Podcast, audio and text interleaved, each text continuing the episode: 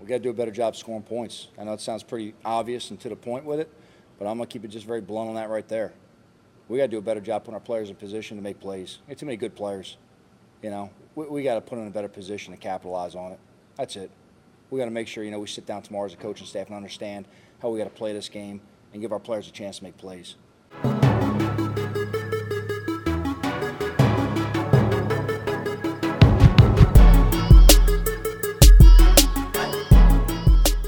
Bonjour à tous, bienvenue sur Only a Giant podcast numéro 43. Défaite 30 à 10 de nos Giants qui étaient en déplacement chez les Buccaneers de Tampa Bay. Euh, je me demande à quoi a servi cette bye week. Qu'est-ce que l'équipe a pu faire pendant cette préparation de deux semaines? Euh, En tout cas, je sais ce que Thiergo a fait. Il était en vacances. Comment vas-tu, mon petit Thiergo Bah écoute, ça allait bien jusqu'à euh, ce matin. Euh, je dois dire que même lundi, j'étais quand même un peu content d'être de retour euh, après euh, des vacances fortement méritées et, et joyeusement vécues, dirons-nous. Mais vous m'avez manqué, donc j'étais content de me dire tiens on va faire un podcast, ça va être cool et tout. Et j'ai vu le résultat ce matin et là je me suis dit ça va être la misère. Enfin c'est 30-10 euh, pour les Buccaneers, c'est minable. Le, non-match, c'est peut-être le pire match de l'année. On va, on va y revenir, mais avant ça, euh, je vais te parler de Vincent Scholler, je vais te parler de Fricazoïde, de Quentin et de Victor, Victor Roulier, fan des Eagles. Qui sont ces gens et, euh, et pourquoi est-ce qu'on parle d'eux? Bah écoute, l'un d'entre eux a extrêmement mauvais goût, euh, puisqu'il supporte, les, puisqu'il supporte les Eagles, mais on l'apprécie quand même et on le remercie euh, grandement pour sa contribution au Patreon euh, des, des, de Only a Giant Podcast. Maintenant, on espère que il crée un Patreon pour le podcast des Eagles, auquel on contribuera bien volontiers pour soutenir.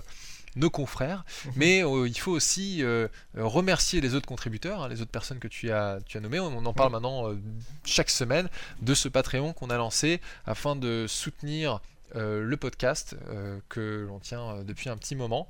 Ouais. Et pour vous rappeler le concept de Patreon, comme je le fais à chaque fois, s'il s'agit d'un site sur lequel vous pouvez vous abonner, il y a différents niveaux d'abonnement et à chaque niveau d'abonnement, vous avez euh, des goodies euh, qui, euh, qui sont offerts. Et, puis en plus, bah, on, en profite pour vous remercier dans les ondes. Alors comme vous ne pouvez pas faire de contribution juste ponctuelle, il faut forcément prendre un abonnement. Mais ne vous inquiétez pas, c'est pas un abonnement que vous devez garder dans la durée.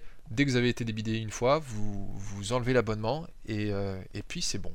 Voilà, et dans les, euh, dans les contributions, alors il y a des gens qui justement ont fait ça, qui ont, qui ont donné une fois et qui après se sont désabonnés, donc évidemment ils, ils ont le droit à la, à la contrepartie, et certains ont pris la contrepartie avec, il y avait des stickers, il y avait euh, le remerciement en live, et il y avait les sous-bocs, sachez que les sous-bocs euh, sont en train d'être travaillés, je, suis- je suis dessus, je suis en train d'essayer de faire des, faire des tests, et à un moment je- j'enverrai d'ailleurs sur le Twitter les différents tests que j'ai fait pour que vous votiez pour celui qui vous plaît le plus, et ensuite je les ferai imprimer, et je pourrai les envoyer à tout le monde, voilà, donc ça fait partie euh, des contributions. Euh, bon, on va. Attends, euh, juste, ouais. juste avant qu'on enchaîne, parce Oui. que. alors, déjà, il faut rappeler que la page, c'est euh, patreon.com slash only a giant podcast. Voilà, à retrouver dans la description à chaque fois, on la met avec le lien directement. Voilà, et puis, et puis surtout, en fait, je vois que euh, notre ami Victor Roulier a mis un commentaire. Euh, Oui. Alors, il y a écrit 2S, donc je suppose que c'est pas il y a deux secondes, mais plutôt il y a deux semaines. Oui, d'ailleurs, c'est- le 9, euh, le 9 novembre, Ouais. quand je m'envolais au Brésil, Mhm. où il a mis Vu que je suis le président du Xavier McKinney fan account, je suis obligé de participer. Eh Mhm. bien, merci, monsieur le président. Euh, c'est très sympa. Merci à tous ceux qui participent malgré cette saison calamiteuse de nos Giants. Alors, justement, ce match. Eh bien, écoute, euh, je ne sais pas par quel bout commencer. Euh, on juste rapidement la physionomie du match. En gros, il y a eu, y avait 10-10 en milieu du deuxième quart-temps, et ensuite on encaisse un touchdown, 17-10 à la mi-temps. On a l'occasion d'éventuellement recoller, mais on joue une quatrième et 1 vraiment pourri. On en reparlera d'ailleurs. On a quelqu'un sur Twitter qui nous a dit euh, Je l'ai toujours en travers de la gorge. Eh bien, oui, moi aussi, je l'ai toujours en travers de la gorge. Euh, quatrième et un complètement moisi. Toujours des problèmes dans la, dans la red zone. Euh, et donc, on n'a pas recollé à 10 à 10. Et ensuite, ils prennent le large. Et puis, c'est finalement une défaite 30-10. Qu'est-ce que tu retiens, toi, de ce match avant qu'on qu'on parle de certains joueurs en particulier? Et ben en fait que le score aura pu tout simplement être de 33 parce que il faut bien l'avouer, mais ce seul touchdown qu'on a marqué, c'est quand même de la chance. Euh, il y a une passe de Tom Brady qui rebondit, il me semble, sur les mains de Mike Evans et c'est attrapé par euh, Adory Jackson qui donc fait son boulot, hein, donc euh, là il n'y a pas de problème. Mais en fait, on récupère le ballon dans les 5 yards de la, de la goal line des Buccaneers. Mm. Et euh, en fait, euh, on a eu les Buccaneers en les surprenant avec un trick play, avec une excellente réception de notre ami Andrew Thomas, le left tackle. Il est beau, hein, le, TD. Et il est beau, hein. Bon, il a dit, il a dit quand même, c'est quand même plus compliqué qu'à l'entraînement. mais personne. Mais il est, en, il est en extension, il tend les bras, machin, il est quand même. Ah, il, est athlétique, le gars.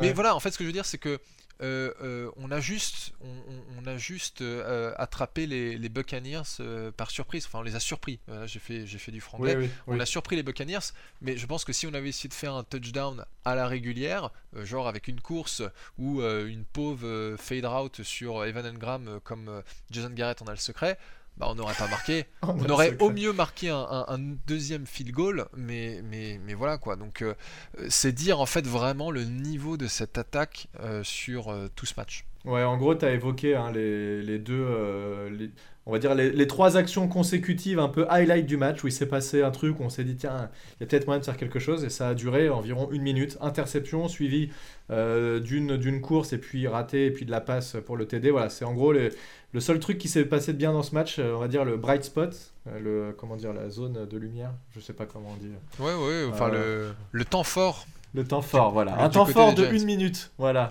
Et ensuite tout le reste c'était pourri euh, je, voilà, je, je, je, sais pas par qui on commence, par quoi on commence. On peut commencer par cette attaque, hein, puisque, euh, juste pour rappel, hein, euh, on peut, allez, commençons par Joe Judge et sa conférence de presse de fin de match qui, qui en dit long, en fait. Et tu, tu d'ailleurs, tu me parlais d'un extrait en particulier, mais globalement, hein, si on retient ce qu'il a dit, c'est que. Il, alors, il a longtemps défendu un peu tout le monde, mais là, il s'est quand même. il a critiqué principalement le coaching staff, dont lui, il s'inclut dedans. Euh, mais il dit clairement il faut marquer plus de points et on ne met pas du tout les joueurs en position de réussir. Et, principalement, euh, j'ai l'impression qu'on retient surtout le fait que euh, Goladay a été visé que deux fois. Pourquoi on paye un mec 71 millions pour lui faire deux passes dans le match? C'est juste ridicule. Kadarius Tony qui est mis en avant, il fait, il fait, enfin, pareil, il n'est pas assez mis en avant justement, et ça a été le cas de nombreuses fois. Euh, sur des actions décisives, on met pas nos joueurs stars sur le, terrain, on fait rentrer des euh, receveurs en. Enfin voilà, il n'y a, aucune logique et voilà, de manière indirecte, j'ai l'impression que Joe Judge visait clairement Jason Garrett. Ouais, et puis là, euh, au moment où on est en train d'enregistrer ce podcast, euh, je crois que c'est un peu euh, avant, tu me disais, avant une conférence de presse que doit tenir Joe Judge. Oui, alors juste, juste avant que tu ailles plus loin, c'est une conférence de presse qui tient tout le temps. Hein. elle n'est pas, elle pas dédiée, il n'a pas missionné une conférence de presse spécialement pour, pour cette, ce moment-là. Mais en tout cas, voilà, mais, mais le Twitter français, le, pas français, le Twitter mondial, surtout américain en tout cas, attend cette conférence de presse. Tout le monde espère qu'il annonce quelque chose. Ouais, ouais. Alors je sais pas si euh, il annoncera le départ de Jason Garrett parce que on l'a dit déjà plusieurs fois, c'est pas vraiment dans l'ADN des Giants de virer des coachs euh, en cours euh, de, saison, sauf si ça se passe vraiment mal, style Marc Colombo l'année dernière où je crois qu'ils mm. en étaient presque venus aux mains. là, je pense pas que ce sera le cas, mais quand on regarde, enfin, on, va mettre l'extrait, enfin, on a mis l'extrait au moment où vous écoutez euh, de cette conférence de presse euh, de Joe Judge du euh, lundi soir, enfin, juste après le match en introduction. Et comme on dit chez moi, il n'y a pas à tortiller du cul pour chier droit. Hein. c'est voilà, il cite jamais Jason Garrett, mais il dit mais il faut qu'on marque des points. On a des bons joueurs, on les met pas en bonne euh, position pour, euh, pour qu'ils réussissent. Euh, il y, y avait des opportunités en profondeur, soit on les a pas prises, soit on a eu des pénalités. Enfin, il, il arrête pas en fait de tacler le coaching, et comme tu as dit, il s'inclut aussi, parce que au final, même s'il tacle Jason Garrett, il s'auto-tacle aussi un peu parce que la décision. Ah, il est obligé, il est obligé. peut pas, la décision de garder, de garder Garrett aussi longtemps, c'est aussi sa décision. Hein. Jusqu'à présent, euh, il, esquivait un peu toujours les questions euh, sur le coaching staff et maintenant il rentre dedans et dit non, il y a un problème, euh, ça va pas. Bon, on aurait aimé qu'il s'en rende compte un peu plus tôt quand même. Alors, est-ce qu'il va virer ou pas Jason Garrett J'en suis pas sûr. Bah, en fait, moi je vois trois scénarios. Scénario 1, il se passe rien, il fait ses conférences de presse classiques et il n'y a rien qui change. Scénario 2, horrible. euh, il nous dit Jason Garrett est toujours là. Par contre, le play calling, je lui retire parce que ça me va pas. Mais je le donne, à part à Freddy Kitchens, je vois pas à qui il pourrait le donner, donc potentiellement à Freddy Kitchens. C'était lui qui l'avait eu l'année dernière quand Garrett avait eu le Covid. Troisième scénario, c'est on le vire et on passe carrément à autre chose parce que de toute façon, là, il faut, il faut une étincelle. Euh, il, faut, il faut changer quelque chose. J'ai l'impression, Joe Judge n'a pas perdu le vestiaire. Par contre, clairement, quand je vois l'investissement de certains joueurs en attaque, des blocs à moitié faits, des mecs qui font pas le taf, euh, des mecs qui commencent à se plaindre, etc. Il faut, euh, il faut une étincelle à la fois pour les supporters qui attendent quelque chose et un vrai changement, mais aussi pour les joueurs qui, je crois, ne, ne croient plus en Jason Garrett. Donc euh, il va falloir faire quelque chose. Si là, dans la conférence de presse, il annonce rien et qu'on va, Non, euh, on va, on, on rentre chez nous là pour le pour le match suivant où on va accueillir les Eagles pour le fameux match de où on va mettre en avant Michael Strahan pour sa carrière, etc. Je crois qu'on va retirer son maillot et, et qu'on arrive avec rien, aucune aucune volonté plus que ce qu'on a là. Ça me semble très compliqué et, euh, et je crois qu'à un moment ça va plus passer quoi. Et comme tu dis, euh, par le fait qu'il le garde, Jason Garrett, et qu'il croit en lui, en fait c'est son job qui est remis en jeu aussi, parce qu'à un moment, c'est bien de croire en quelqu'un, c'est bien d'être fidèle, mais si ça te coûte ton job, euh, ça devient compliqué. Ouais, c'est exactement ça. C'est exactement ça. Et je, et je vois pas comment est-ce que le premier scénario où il ne se passe rien est concevable. On- on- enfin, dès le début, on était euh, des grands fans euh, de euh, Joe Judge, de, de son discours, de son attitude, de ce qu'il apportait à cette équipe.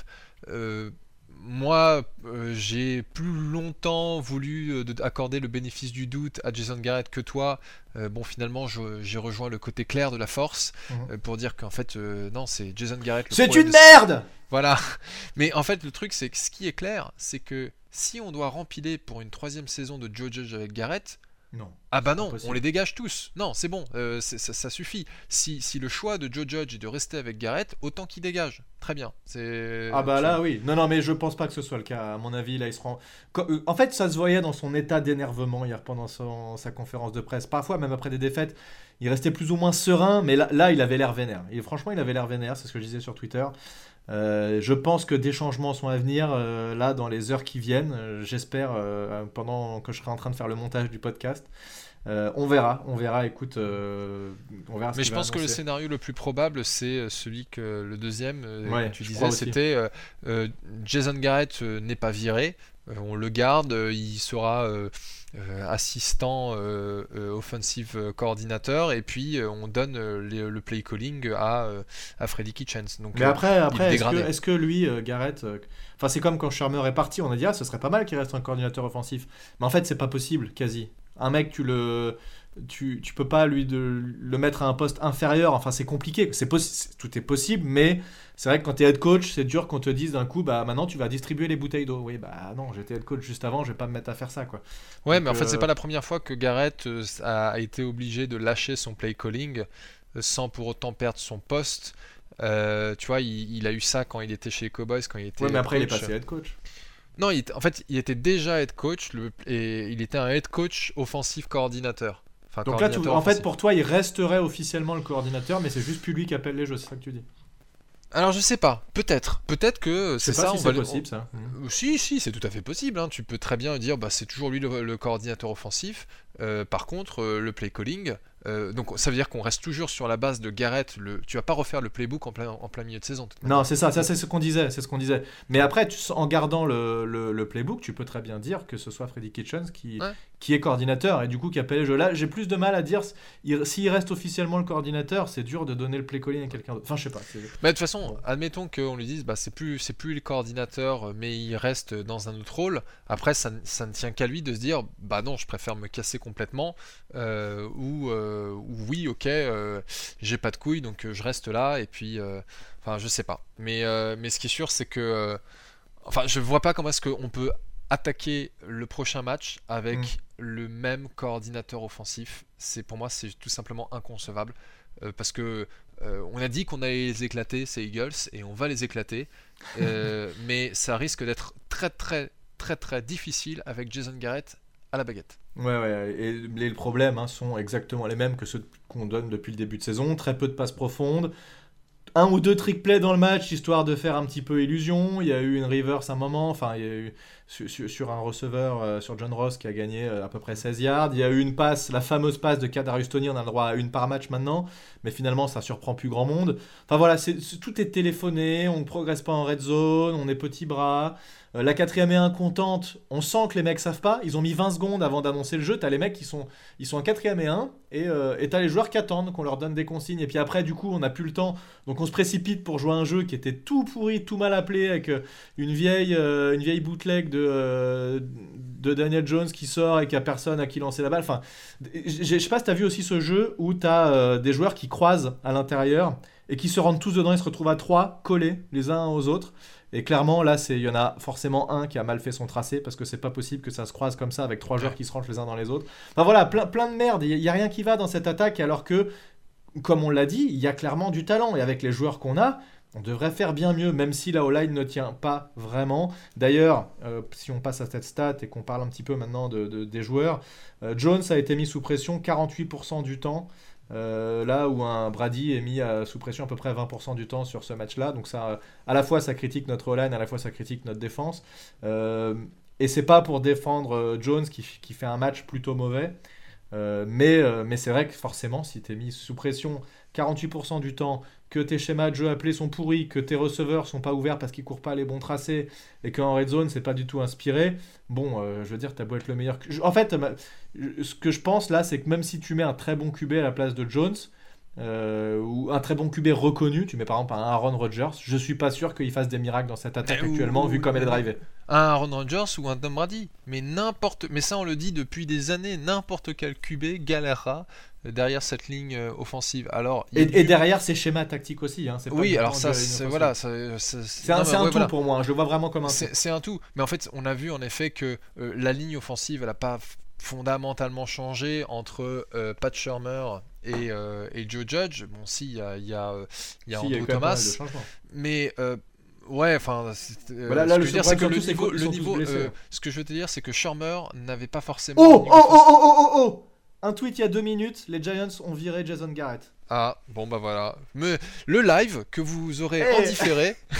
il, est, il est 19h22 heure française et on m'annonce dans l'oreillette que Jason Garrett n'est plus un coach Selon Pat Lennard, que je, je, ne suis plus parce que je le déteste.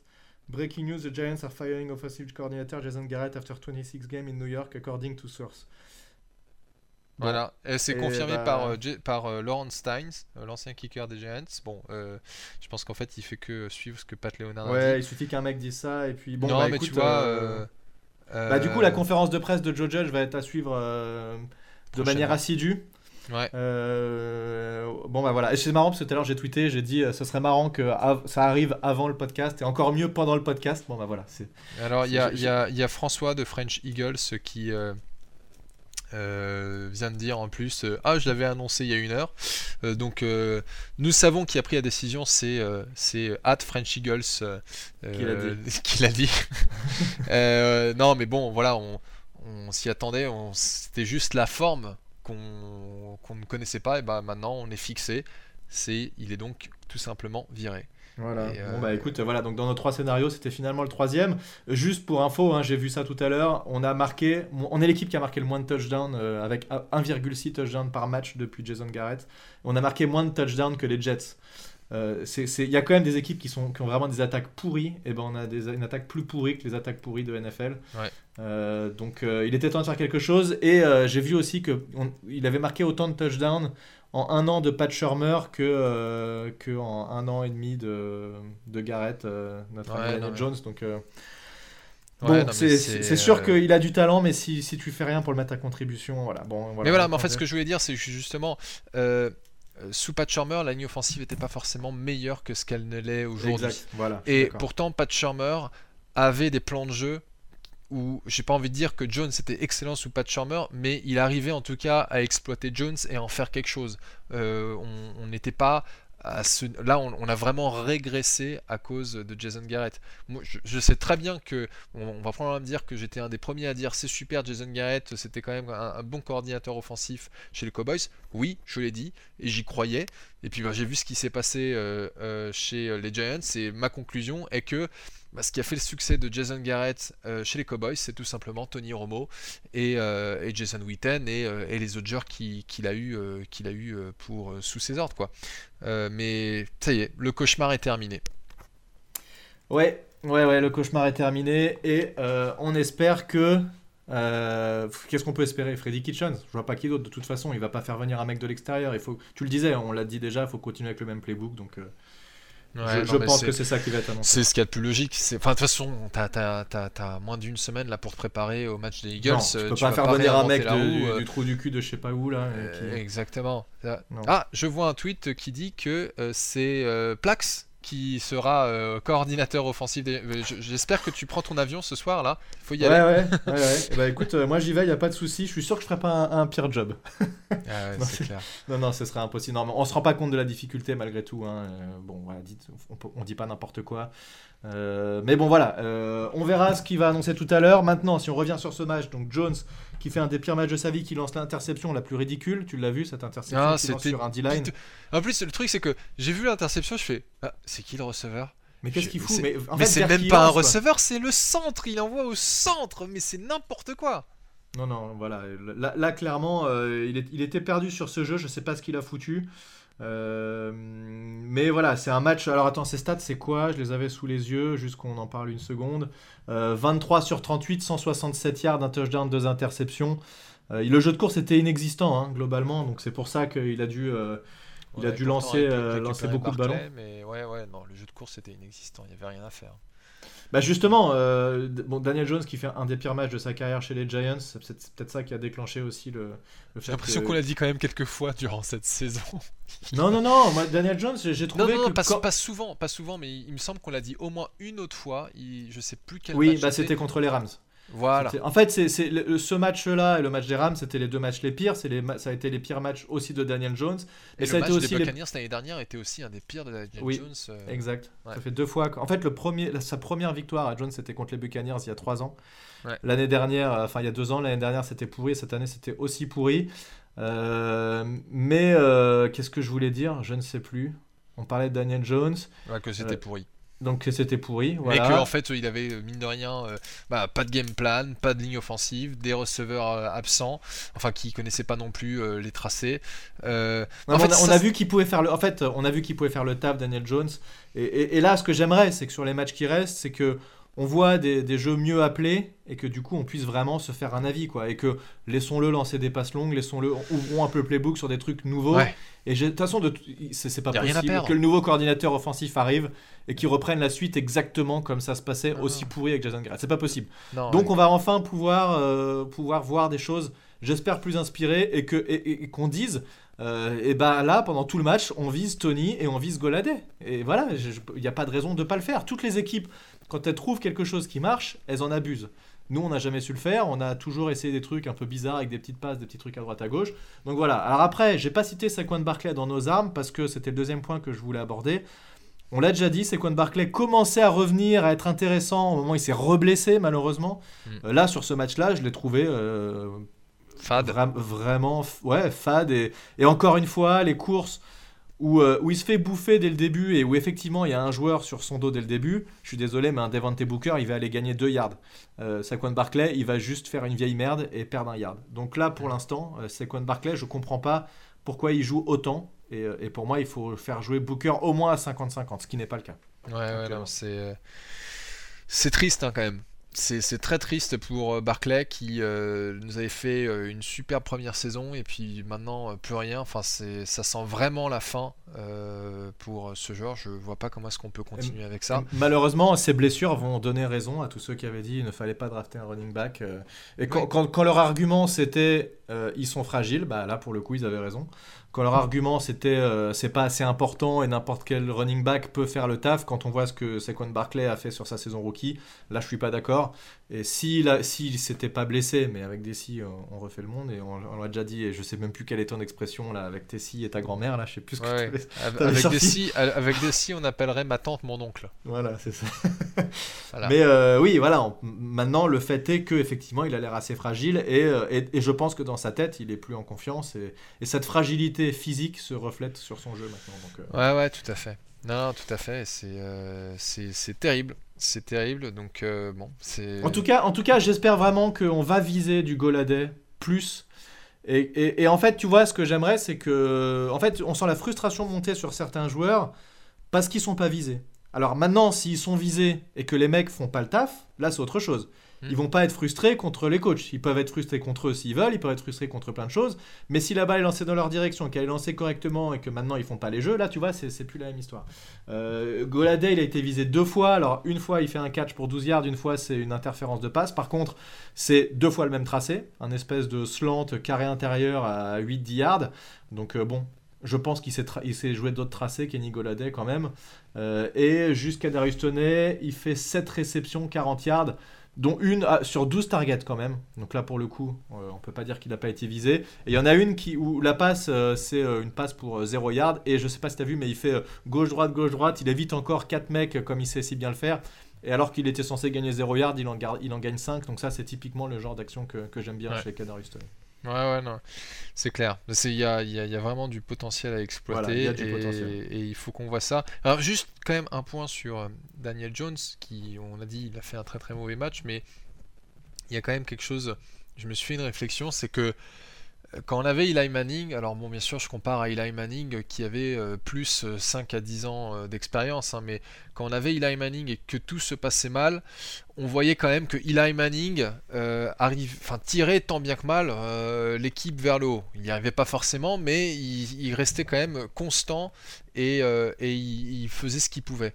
Et Daniel Jones, j'ai euh, quand même l'impression que quand tout va mal, et ben tout va mal. Et pour lui aussi, et qu'il y aura, y aura rien à tirer. Et là, ce qui va être quand même déterminant pour lui euh, durant ses prochains matchs sous euh, Freddy Kitchens, hein, je pense qu'on on se plante pas Ouais. trop en disant que ce sera lui, euh, ce sera euh, de démontrer qu'il est vraiment capable de faire une progression et de tirer son équipe vers le haut. Et enfin, on a parlé hein, de cette interception vers euh, alors qu'il n'y avait aucun receveur à 10 mètres autour du lineman des, des Buccaneers. Euh, ça, c'est des erreurs rookie qu'il n'a plus le droit de faire. Et euh, Non, mais même, c'est vraiment pas une erreur rookie, là, c'est une erreur. euh, Enfin, je veux dire, même tu, tu vois ça dans un match de Division 3 en France, tu dis what the fuck? Ouais. Tu vois, c'est pas. Là, c'est, clairement un moment d'absence. Enfin, je sais pas ce qu'il fout, mais il, se dit il faut que je me débarrasse du ballon et il prend clairement la mauvaise décision, tu vois. ouais, ouais. Enfin, après, ce genre d'erreur, ça, ça m'inquiète moins que s'il faisait preuve d'imprécision tout le temps, tu vois. Ouais. C'est plus, euh, c'est un truc clairement. euh, Oui, mais après, ça- tu vois, il a aussi ses erreurs de euh, plusieurs fois pendant le match. On voit que il a, il, il a, il snappe le ballon et il regarde un receveur et il ne bouge pas de ce receveur. Mhm. Il a Oui, déjà décidé avant le snap, on dirait moi qui, je crois que je l'ai déjà dit ça, on dirait moi qui joue à Madden parce que dans Madden j'étais en train de me dire, ok, je vais appuyer sur croix, je vais lancer les snaps et puis en fait même si le, le schéma de couverture en face Mhm. m'empêchait de viser le joueur à croix, et ben j'y allais et je me faisais intercepter ouais, comme une ouais, bien sûr. Bah oui, non, mais c'est c'est sûr que c'est pas évident de faire ça.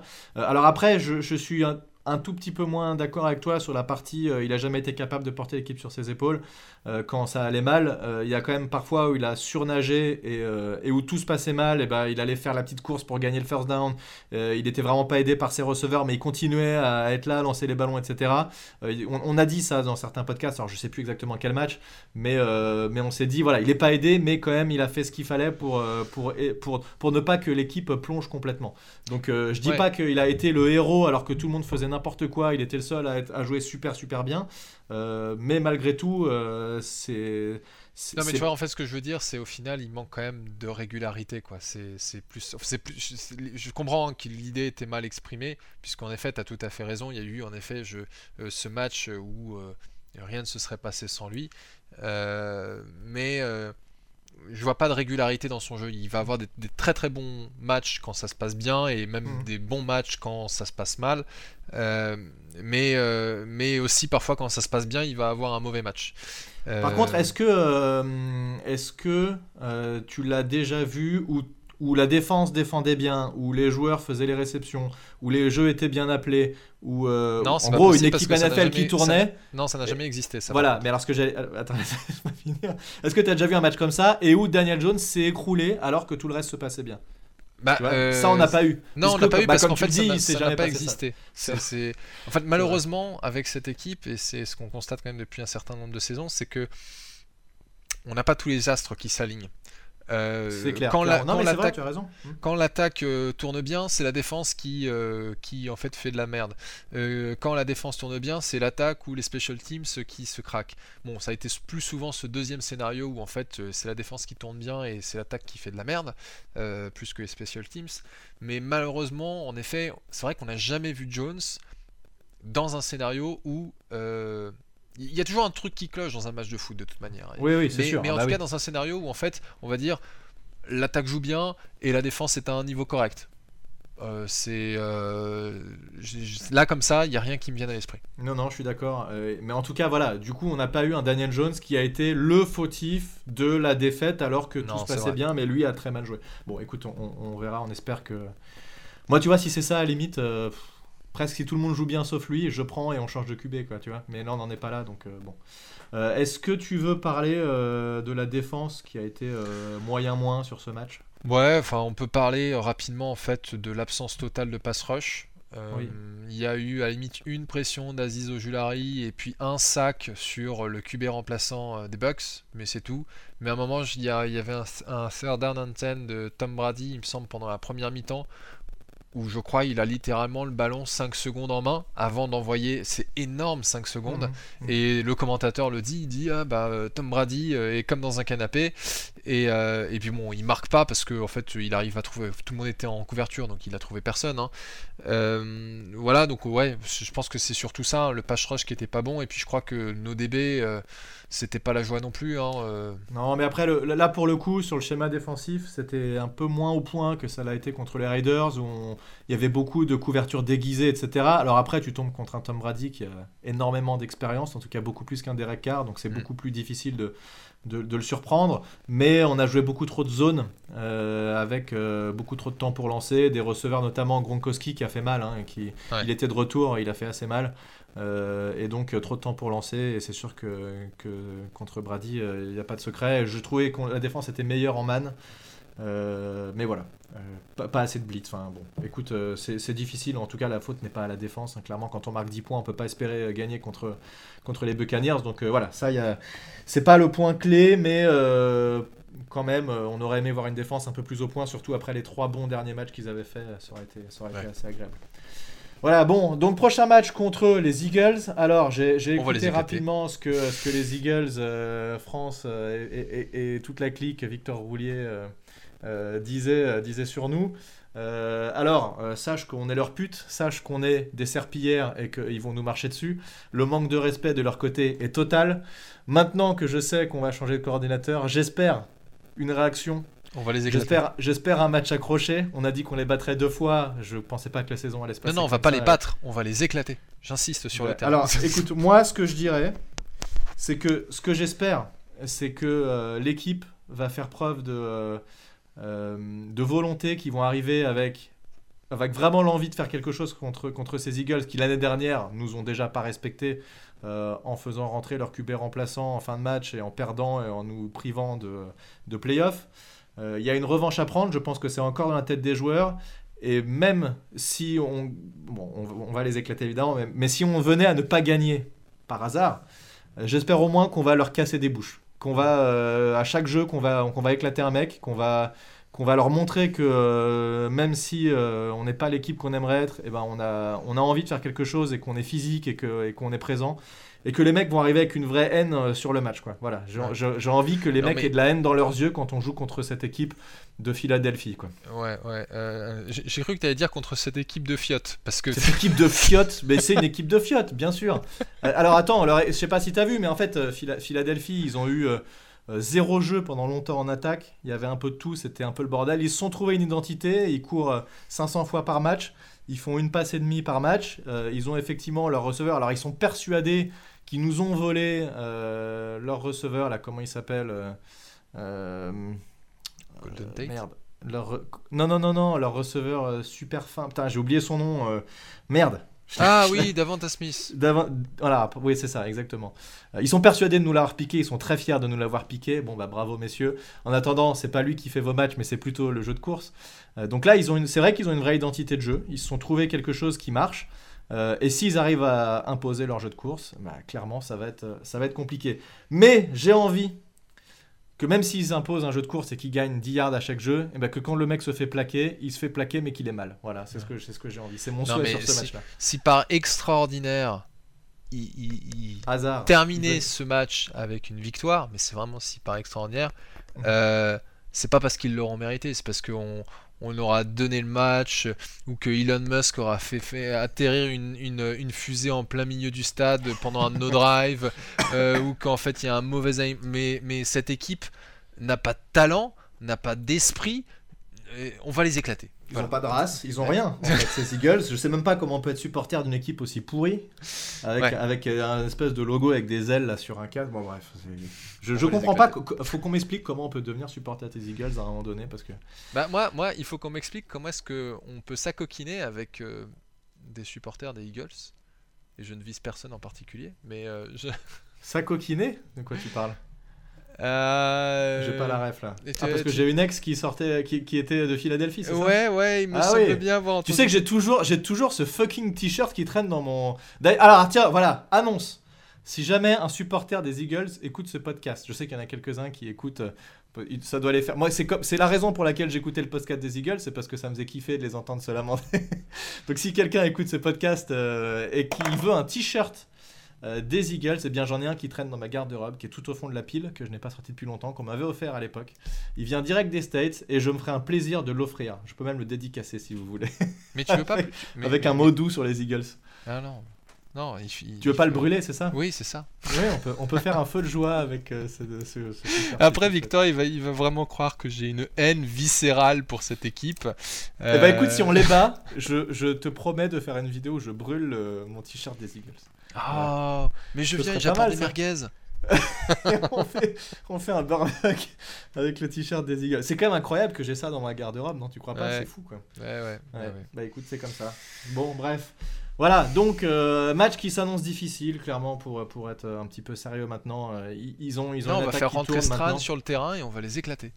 Ce serait tel- Stran et Brandon Jacobs. Brandon Jacobs qui casse des bouches en attaque et Stran qui casse des bouches en défense. Ouais. Non, mais j'ai vraiment envie que les mecs donnent tout, quoi. Tu vois, j'ai envie de voir des mecs qui se battent et pas des mecs. euh, tu vois, que le body language des mecs, c'est vraiment. euh, vous venez chez nous, vous nous avez fait chier l'an dernier, vous nous avez cassé les couilles, vous vous respectez pas, vous respectez personne, on va vous déboîter. Voilà. Ouais, exactement. voilà. Un esprit combatif, voilà ce qu'on veut, les Giants. Et ben, je pense que et, l'étincelle, peut-être Ouais. qu'on l'a, tu vois, Ouais. avec, avec ce euh, Jason Garrett qui s'est fait virer. Voilà. Ouais. Bah, très bien. Voilà. Je pense que c'est une merveilleuse conclusion à, à ce bel épisode de podcast. Voilà, un excellent épisode où il s'est passé plein de choses, on a eu des surprises en live. Euh, et on vous remercie comme d'habitude à tous de nous écouter. Et puis euh, on vous donne rendez-vous du coup pour le live euh, bah, dimanche, puisque le match se joue à 19h si je ne m'abuse. Donc on va pouvoir suivre ça tranquillement. Je vais pouvoir aller me coucher complètement vénère une fois qu'on sera fait botter le cul. ça va être affreux. Et puis voilà, un dernier mot, Thiergo, qu'est-ce que tu as en tête là? On va les éclater. On va les éclater. Voilà. on va les 15 éclater. On va les éclater, on leur roule dessus. À plus tout le monde. Salut Salut